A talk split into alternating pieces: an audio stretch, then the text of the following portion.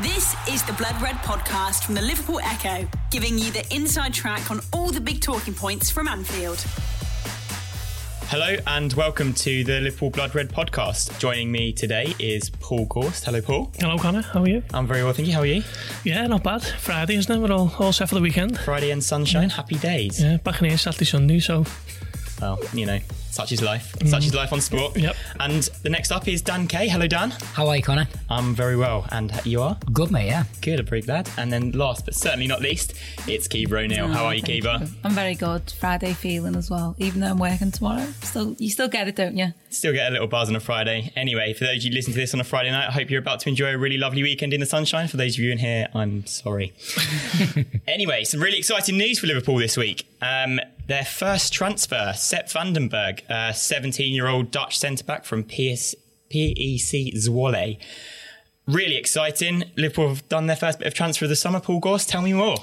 Yes, 17 year old centre back made 15 appearances last season for PEC Zwolle in the Eredivisie. Uh, which I think I'm pronouncing that right.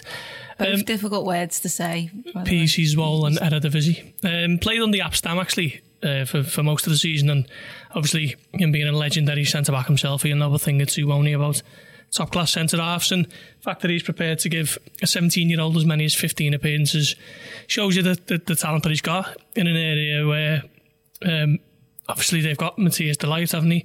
Uh, Holland, 19 year old Ajax captain. So they, they clearly seem to trust the talent if it's, um, you know, if, if you, what's the phrase, if you're good enough, you're old enough.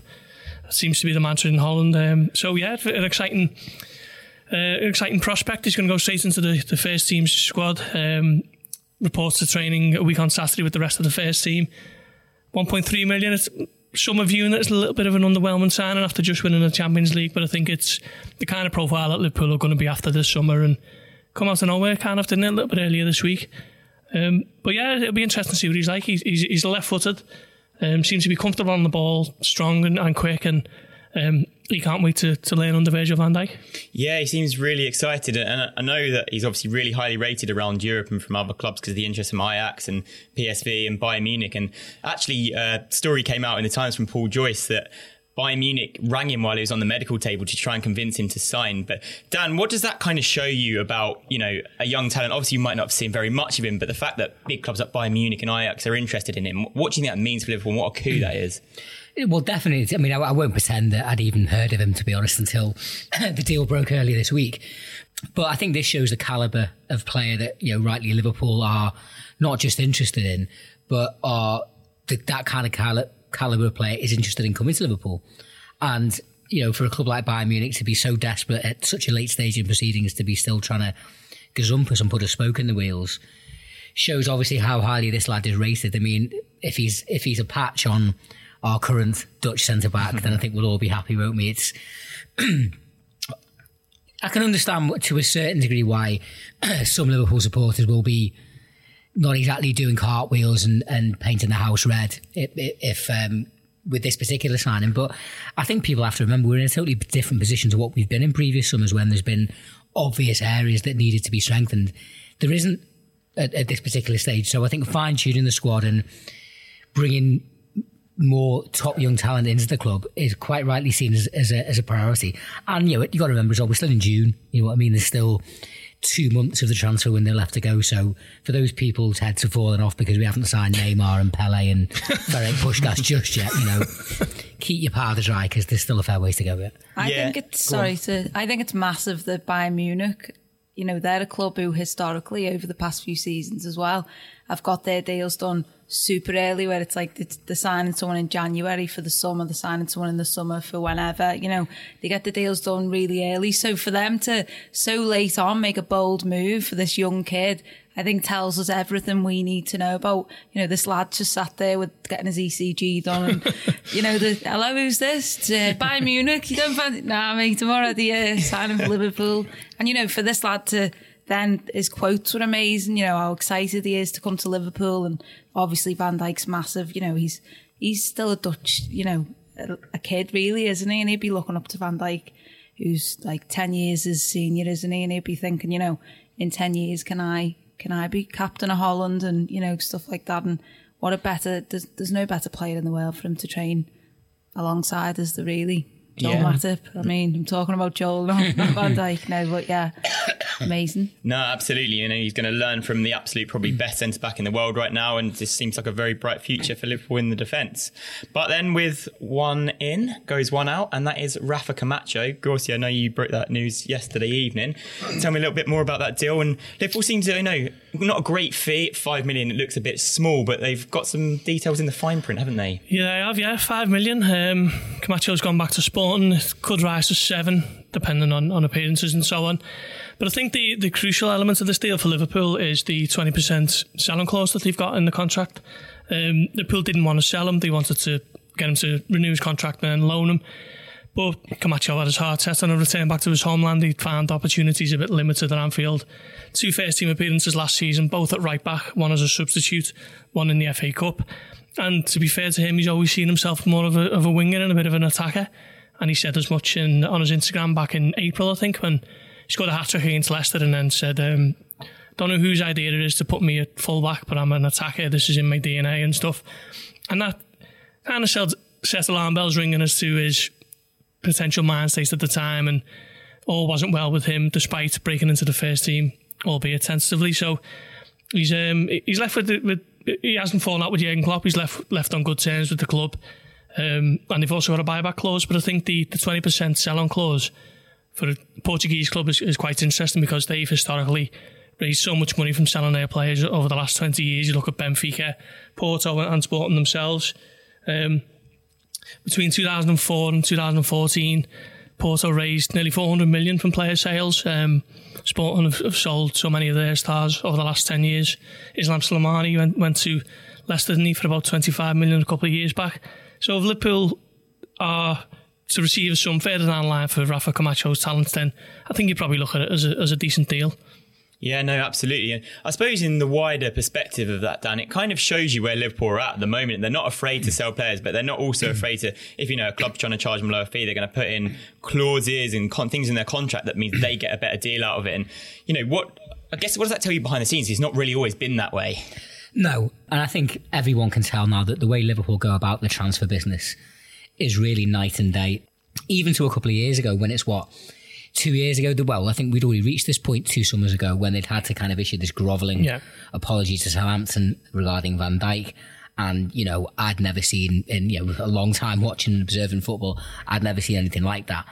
I think you look at what's happened in the last couple of years. The the strategy that they've employed in terms of not letting themselves be pressured or hurried or bullied really into either buying or sell, selling players has massively borne fruit. And I think there's other clubs, you know, most notably probably one 35 yard, 35 miles down the East Lancs. A lot of their supporters and, you know, commentators that you'd hear talking about their situation over the summer very much refer to them casting envious glances our way in terms of the, you know, the infrastructure that we've got in place regarding transfers there was there was kind of a feeling going back a few years that obviously millions of pounds have been plowed into the club the club's academy for a long time now. But how many players have actually really broken through since Gerrard? And there was a feeling that kind of it was was it almost just becoming a breeding ground to get young players, train them up a bit, and sell them on for profit. And I think for all clubs of, of our size, certainly that will always be a certain element. There'll be an awareness that out of however big the crop you bring in, not all of them are going to make it, and some of them it will just be a case of making a bit of money on the transfer market. But the way the last couple of years have, have panned out, and Jurgen and the way Jurgen Klopp has shown his commitment to developing young players and giving them their heads if they feel that they're worth it, hopefully means that the likes of this young Dutchman that's come in and others will feel that you know the onus is on them to to deliver and to, and to fulfil their potential, but there is a potential path to first team football for them. Yeah, absolutely. And I mean, that wider perspective, you know, with you know teams like United who they've obviously been in battle with over so many years, and we've watched them, you know, take the glory so many times that you know they're now looking at Liverpool and thinking we want to be them, we want to do a little bit of them, and should that give fans who are maybe getting a bit angsty about us not signing any big names just a little bit of a calm down and just a little bit of a say, look, look what we've done and look what where we are right now. Look how clubs are looking at us.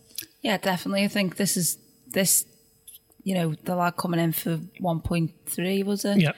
And this lad going out for five. You know, I think this keeps the net spend boys happy in that little. you know, we haven't started done much yet, but you know, like you say, for all them years, we we were sort of the passengers, just sort of you know the bystanders, so to speak, watching Man United, Chelsea, even City, you know, do all this business, and you know we were just sort of there like selling, getting you know like the Torres situation and stuff like that. We were getting amazing players coming in, and then they were sort of just leaving us.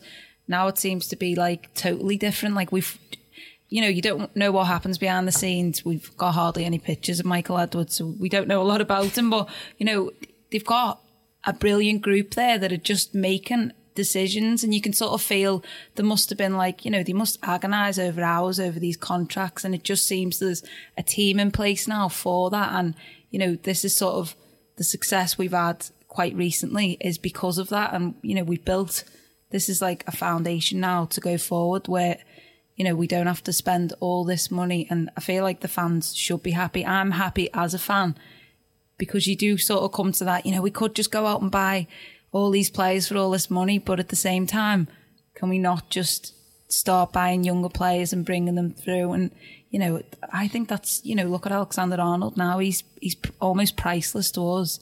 So if more players like that can come through and we can keep doing business in the way, the way and manner which we are, you know, I, I just can't see how fans can be unhappy other than wanting the big money signings. But they just need to understand that this isn't how Liverpool operate anymore.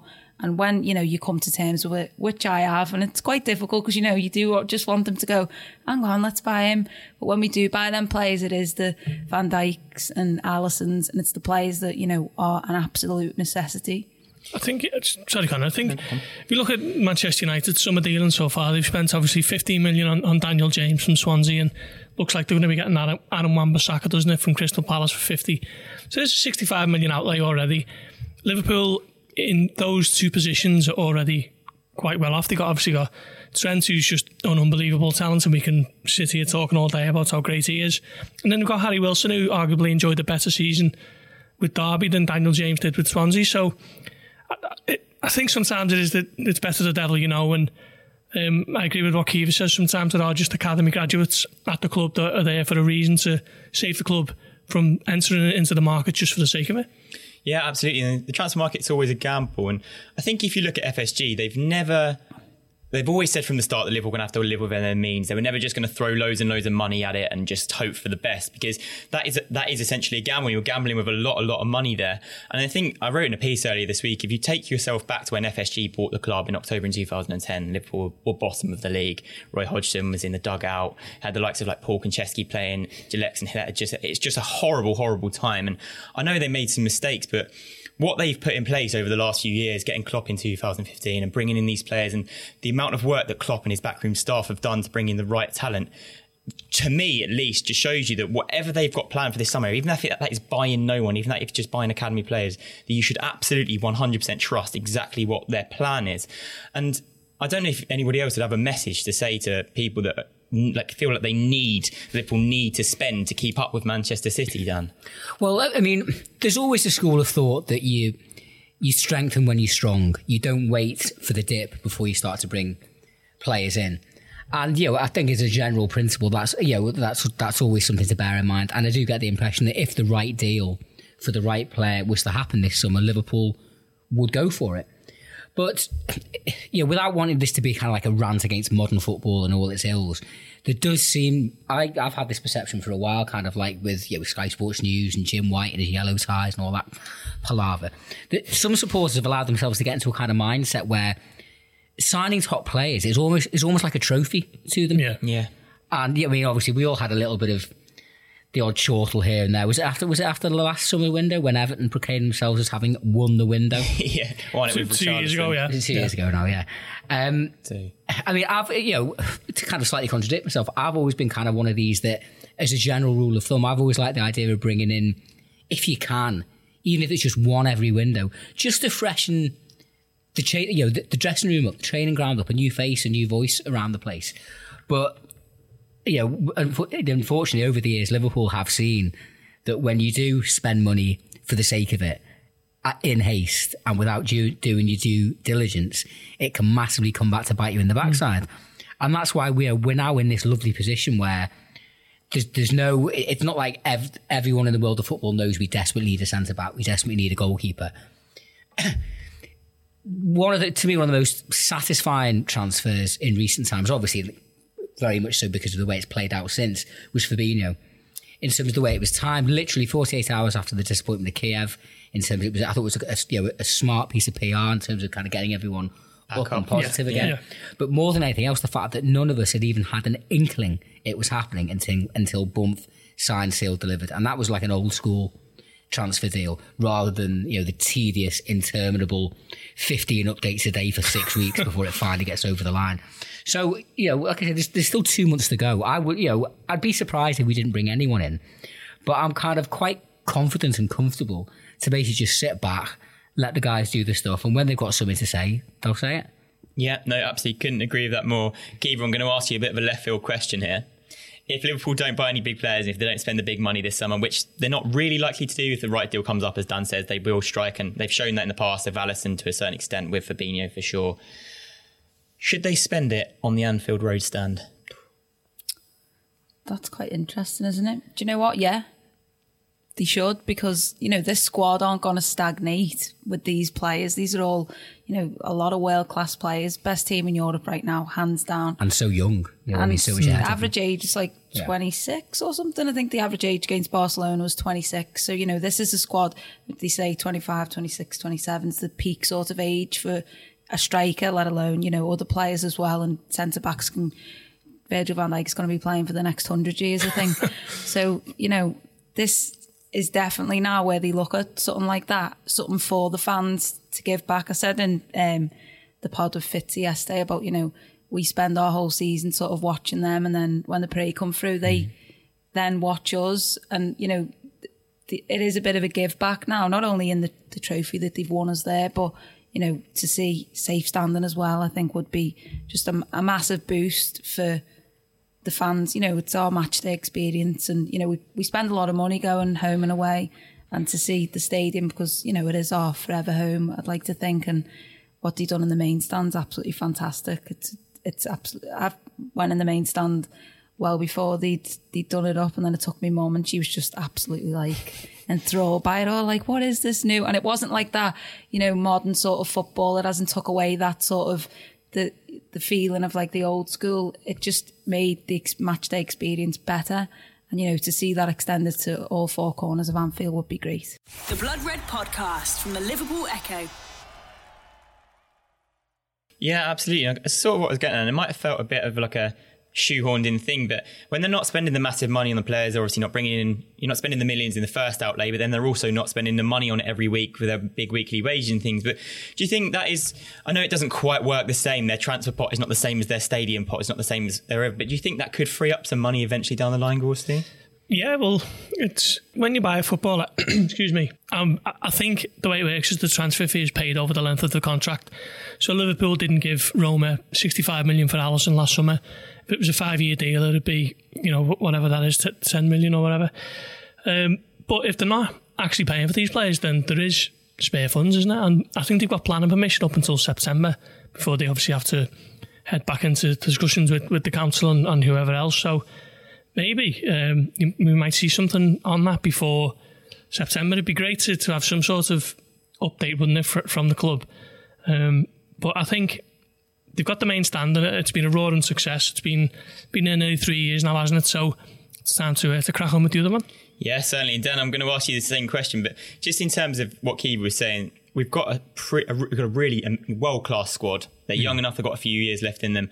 It's not like we're going to have to see Liverpool go and spend hundreds of millions each summer now to get something back. Like you know, United probably are going to have to do for the next couple of years. Your opinion on the stand? Yeah, well, absolutely. I mean, to be honest, I've always been quite critical about the uh, extension that they made to the Anfield Road in 1997, I think it was. Now, they were stymied to a certain extent by, I think, planning regulations, and something to do with kind of like light laws or sound laws at the time. But effectively, all they did was basically put, I think, I think there's only 13 rows in that upper tier. So it was kind of, you, you could argue it was hardly really kind of worth the bother. Now, when the new main stand was unveiled nearly three years ago, I think it was September 2016, straight away, obviously, once people were kind of wowed and, you know, and, and it is, you know, back on what Kiva said, then it, it's it's kind of it's in it's in keeping with the rest of the ground, the new main stand. You can go to. I always kind of think Newcastle's a prime example. You've got one massive stand, one massive side, and one massive end, and then one small side and one end, and it looks massively lopsided. Whereas I do think they've done a terrific job with it. But uh, in the immediate aftermath of that, the, a lot of the talk was, well, what about the Annie Road then? That's the next step, surely. and the kind of the general noises coming out the club were we don't know if it's going to be worth our while. I think initially, if I'm, I think I'm right in saying that some of the surprise, maybe not that surprising because obviously where the club was in a footballing sense then as to where it is now, not all the corporate stuff sold as quickly or as strong as they thought as they thought they would. I think maybe there was still kind of like a feeling that with financial fair play not really being adopted and that being kind of a fairly key aspect of kind of Fenway's ownership model when they bought in in 2010 were they were they still kind of thinking, is it worth our while building a new stand if we're going to be getting off in a year or two? I think the way the last couple of years have, have panned out, obviously in such a positive way, on and off the pitch, with the club really now punching the weight on the field and clearly delivering. Um, I think I think we had a piece on on in the last couple of days, basically saying how kind of like for years and years, United have been way ahead of us in a commercial and financial sense, yeah. and that gap is closing. So I think all these factors add into you know, a, a theory that this hopefully is something that the club are looking at doing. Um, because whether they are still thinking of an exit strategy in three, four, five, ten years' time, all it, extending the Anfield Road stand is only going to improve the value of the club, the value of the stadium, the value of the overall, even though I load this word, brand. I think especially if you sit there as well, because if anyone sat in the lower at the oh, back. You just can't see the match, and then everyone wants to stand up, and it just becomes this sort of argument among supporters for people saying, "Sit down, I can't see anything." You know, that's not fit not for fair, purpose. Those seats, at the back you know. of that stand. You, I mean, I'm two foot nothing. Even I have to, to lean down when I've been down there to see the pitches. so it does need improvement as well. Yeah, yeah absolutely. Well, we can hope, and hopefully that's the next thing to come for Liverpool, and that would be amazing. But I'm going to leave that there, and obviously all the players right now are away on international duty. We're a good deal of them anyway. There is the Copa America going on. There's Copa Libertadores, and there is the Afcon. Obviously, Salah, Mane, Keita, all out there, and you know they have mixed fortunes, but one who's had a very bad turn is Naby Keita. He obviously had an injury, picked up an injury against Barcelona in the first leg and lost 3 0, picked up a groin injury. It's pretty serious. It kept him out for the rest of the season and Liverpool monitoring it. And to be honest, the club didn't really want him to go to the AFCON. His country really wanted him to go. He's the captain, and understandably, that puts him in a really difficult position. But, you tell me what's happened. Yeah, so uh, Guinea were in action last night against um, Nigeria. Oh, Nigeria, of course, yeah. Group leaders, Group B leaders. Uh, Super got, Eagles. Super Eagles, of course. They got beat 1 0, uh, and Keita only lasted 71 minutes. Um, come off with what's been described as both thigh and shin injuries, which doesn't sound too good, does it? And if they lose to Burundi on Sunday, then then they're going home, and, and Keita's AFCON will be a miserable spell that's one substitute appearances and the other one coming off injured. So um, more injury woe for him. Liverpool will obviously be a bit frustrated and annoyed. They didn't really want to stand in his way, but would have preferred them to have not have gone, I, would guess. Um, so yeah, it's disappointing, but with it being still still quite early before pre-season properly gets underway, then hopefully it's it's nothing too serious, and he'll be back um, next month at Melwood, fit and firing and, and ready to go. But yeah, it's um, undoubtedly another injury worry for Liverpool concerning Keita specifically? Yeah, so obviously that the hope is that he's going to come back, you know, a couple of weeks into preseason and be fine. But you know, we haven't really heard the extent of the injuries, but you know, it kind of feels like he's been rushed back a little bit. And what do you think Klopp be thinking there? Because you know he was coming into form before he got his injury yeah. against Barcelona, and they've been looking at pre-season like a time where they could get Naby Keita up to full firing form, get him in the team as that creative player, and, and really do something with him. But how do you think that's going to go now if he can't, you know, get back in for the first few weeks of, of the summer? Well, he, he, would have been given a few weeks extra off anyway, so he wouldn't have been coming back to training on July the sixth. But all the players have been given like specially tailored uh, training programs across the summer, and he will be no different. So the specifics of that, obviously, we're not privy to, but they will certainly have been looking at how they could get him fit and ready. You know, considering he'd missed the best part of six weeks to two months with that injury against Barcelona. So this is just another problem, another setback. So that'll have to be factored in. And it could could have an impact, couldn't it, of him uh, hitting the ground running when, when the pool season gets underway in August? Yeah, certainly so. But here's hoping it's not too serious. But from one African player to another, and Dan, I'm going to come to you here because on this day, Sadio Mane. I like this signed day. for Liverpool. Three years ago now. Now, start of this season. Tell me, what did you predict? I predicted that he'd be a massive flop. We should sell him to Everton or someone like that. And um, no, well, I, I, I mean, to be fair, I wasn't actually. I said he. I think we were doing a week or two before the start of the season. Who's going to be a top scorer? And everyone was saying Mo Salah, and I just kind of thought, well, he's he's had two seasons with us by this point. I, I think from day one. Fact, I've seen, seen something this morning that that goal on his debut at Arsenal got to be one of the greatest Liverpool debut goals of all time. That Like, Yep. razzed it down the left, cut uh, on the down the right hand side, cut inside, and rocketed it into the top corner with his left foot. Um, he didn't actually finish top scorer. Mo Salah's penalty in Madrid edged him out, twenty-seven to twenty-six. Wouldn't But I begrudge him all that, feel- though, would you? No, not not one iota. But um, I was, um, yeah, he- he had a terrific season. I think you know some players numbers don't really do them justice. He got 26 goals. I'm not sure how many assists he got, but he was a constant threat. Um, he's such a he's so strong. He's so physical. He's so. It must be a nightmare to play against. And one thing that I one thing I like about him more than anything else is his hunger. I think I remember in, in kind of like you know the the run in the last couple of months of the season. I remember a few people kind of commenting. You could see it was very clear how it was always very clear how much we all were desperate to win the league. But a few people kept saying Keita wants to win this league just as much, if not more, than any of us.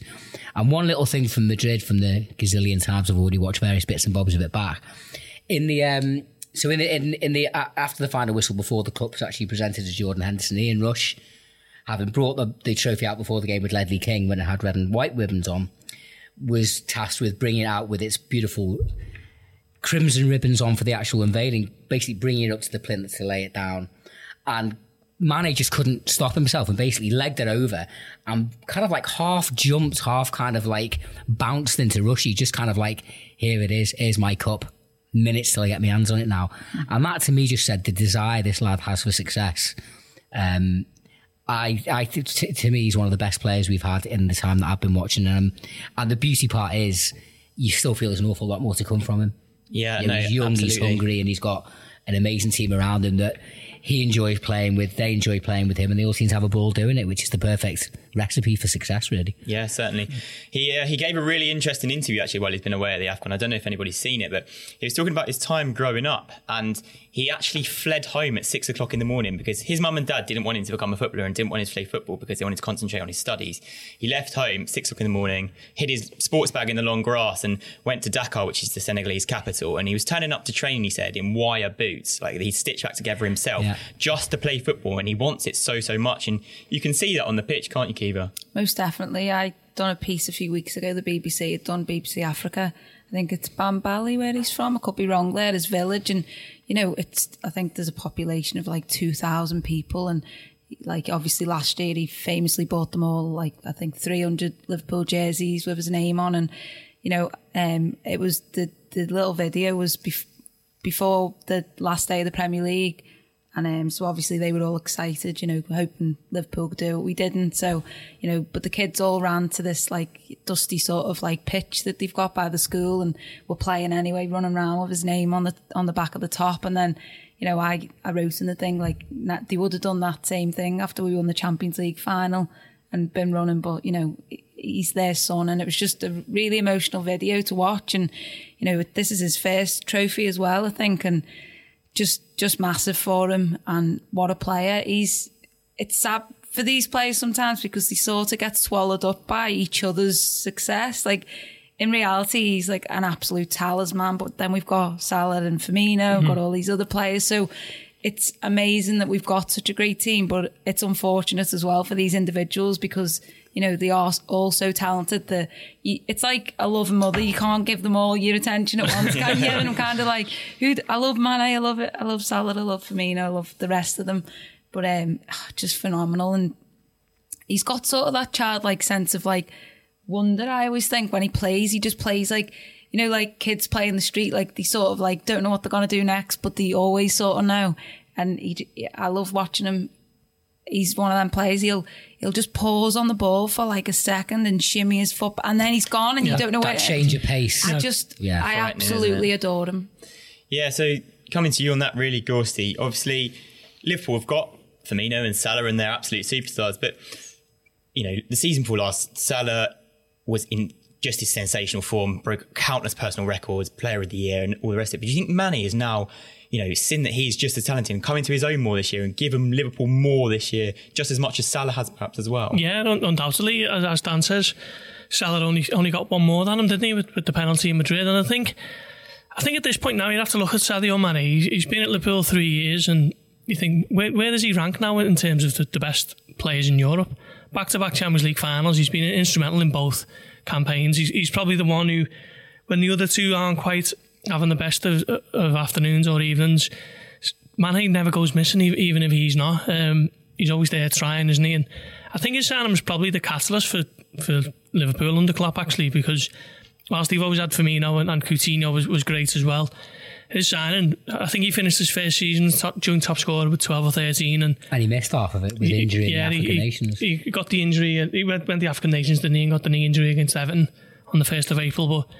But um, that season, he was incredible. And he was a big part of Liverpool finishing in the top four, which has obviously made them kick on since. And I think now you, you, you do have to kind of take stock and think, where does he rank amongst Europe's best? Yeah, absolutely. And I think it was touted at the time that he was a waste of money by people when we first bought him from Southampton. We paid over the odds for him, but I mean, he's somewhat proved that wrong. um, I'm going to end this podcast on your favourite Sadio Mane moment, um, and there's plenty to choose from. Who am I going to start with and give the honour? I will go first if you want to have a little bit of thinking time. Go on. I'm going to pick Bayern Munich. I think that goal, the way he picks that ball out from Van Dijk, is incredible. The touch to literally send Neuer to the floor, one of the like the world's best goalkeepers, put that in the net and set the tone for that game to lit like in, in the Allianz, Liverpool progressing to the semi final. I thought that was sensational. It, well, I mean, uh, that was very much near the top of my choices to pick because I think the other thing to mention about that, you know, technically it's a phenomenal It's goal, but also as well the context of the game. Half an hour into the second leg of a massive two-legged Yeah. European Cup tie at nil-nil, an away goal. You could argue that was one of the absolute kind of like fundamental key moments As of a whole, season yeah. Yeah. in terms of you know instilling that belief that this team could go all the way to the final again and hopefully win it. I think I'm going to go for his Derby debut. Okay. 90 plus four. Monday night, just before Christmas. Evertonians getting ready for their open top bus tour, having got another famous draw. and uh, he's on his toes as, as Daniel Sturridge shoots from the edge of the box. He's on his toes, following it in. And one of the best celebrations I've ever been involved with in the uh, the rickety old Bullens Road stand. Love it. of course, Gorsty? Go on, I'll, I'll let Caoimhe go. I've got mine, but if, if she does, if she picks this now, then I'm going to struggle. But go on. I mean, they're up there, them too. And I'm like, you took that one. And then I was thinking, the Derby goal. And then now I'm going back to what Dan said, mentioned before, because it just set the tone. And I've, I've wrote a little piece about Mane and how underwhelmed people were by the signing and stuff, which you can check out on our website. Um, so basically, is, is, is goal against Arsenal, his, His debut, debut, yeah. was just phenomenal. You, it, you just sort of, you know, with all that in the media and on Twitter and Facebook and people saying, you know, 30 million for this player. Southampton again. You know, he's mm. only, you know, all that that went with it, the negativity, and he just completely just burnt all that away and like people were eating the words basically because that goal was just, you know, I think the ball comes from like Lovren or so. I can't even remember who sort of plays it through but doesn't really mean to. Just sort of, sort of got someone on the back, hits it to him, and then he just literally just destroys two defenders' careers. I can't remember who it was, but two of them just sort of just just die on the pitch basically. they just collapse and he's there. And the finish is so excited. But the best thing about it is obviously the celebration. He just runs and points to Klopp and then Klopp just ma- magically sort of gets him on his back and he gives him a little piggyback. And that was just sort of the moment where he's gone, you know, you've you've sort of brought me here and this is why and that was sort of a coming together and it set the tone, didn't it really? Yeah. You Yeah. know, that and how many great goals has he scored since? I Absolutely. think 59 goals. Yeah, yeah. Uh, mine would have been yours, actually, kind of the, the Bayern Munich moment. But since you've all picked me substitutes and me backups, Paul, Paul. I'm going to go with uh, the goal against Watford. Um, Ah, yeah, 5 0 win at yeah. home to Watford is, is pretty, you know, run of the mill, I suppose. Um, but that goal where it gets crossed in and it's kind of behind him and he controls it and then his back's to goal about 20 yards out. And I think it, it was a Foster who's, Yeah. who's on rushing and he just chops it into the floor with the back heel, loops over him into the net, and it was just Yeah, just a piece of ingenuity that you don't really see too often in, in the game where players have have been given instructions to the letter. So um, I'd pick that as, as my fourth favourite Mane moment. And I think a little footnote should go to his first goal in that game, which was a brilliant head. It was a great ball in from Trent, but it was a really, Yeah. really good header because I was at that. And he's got a lot stronger with bit it, though, high for him that, and the way he kind of hung in the air and stretched his neck, he's got he's got it all in his locker. Yeah, a real, real talent, and so excited to see what he brings next season. But I think that brings us to a close for today. We will be back on Monday, and thank you very much for listening. You can follow us on Twitter, and you can find us. I'm at Conodun7. PT Gorst. Dan Kay. Caoimhe Sport, which is C A O I M H E Sport. Thank you very much. You've been listening to the Blood Red podcast from the Liverpool Echo.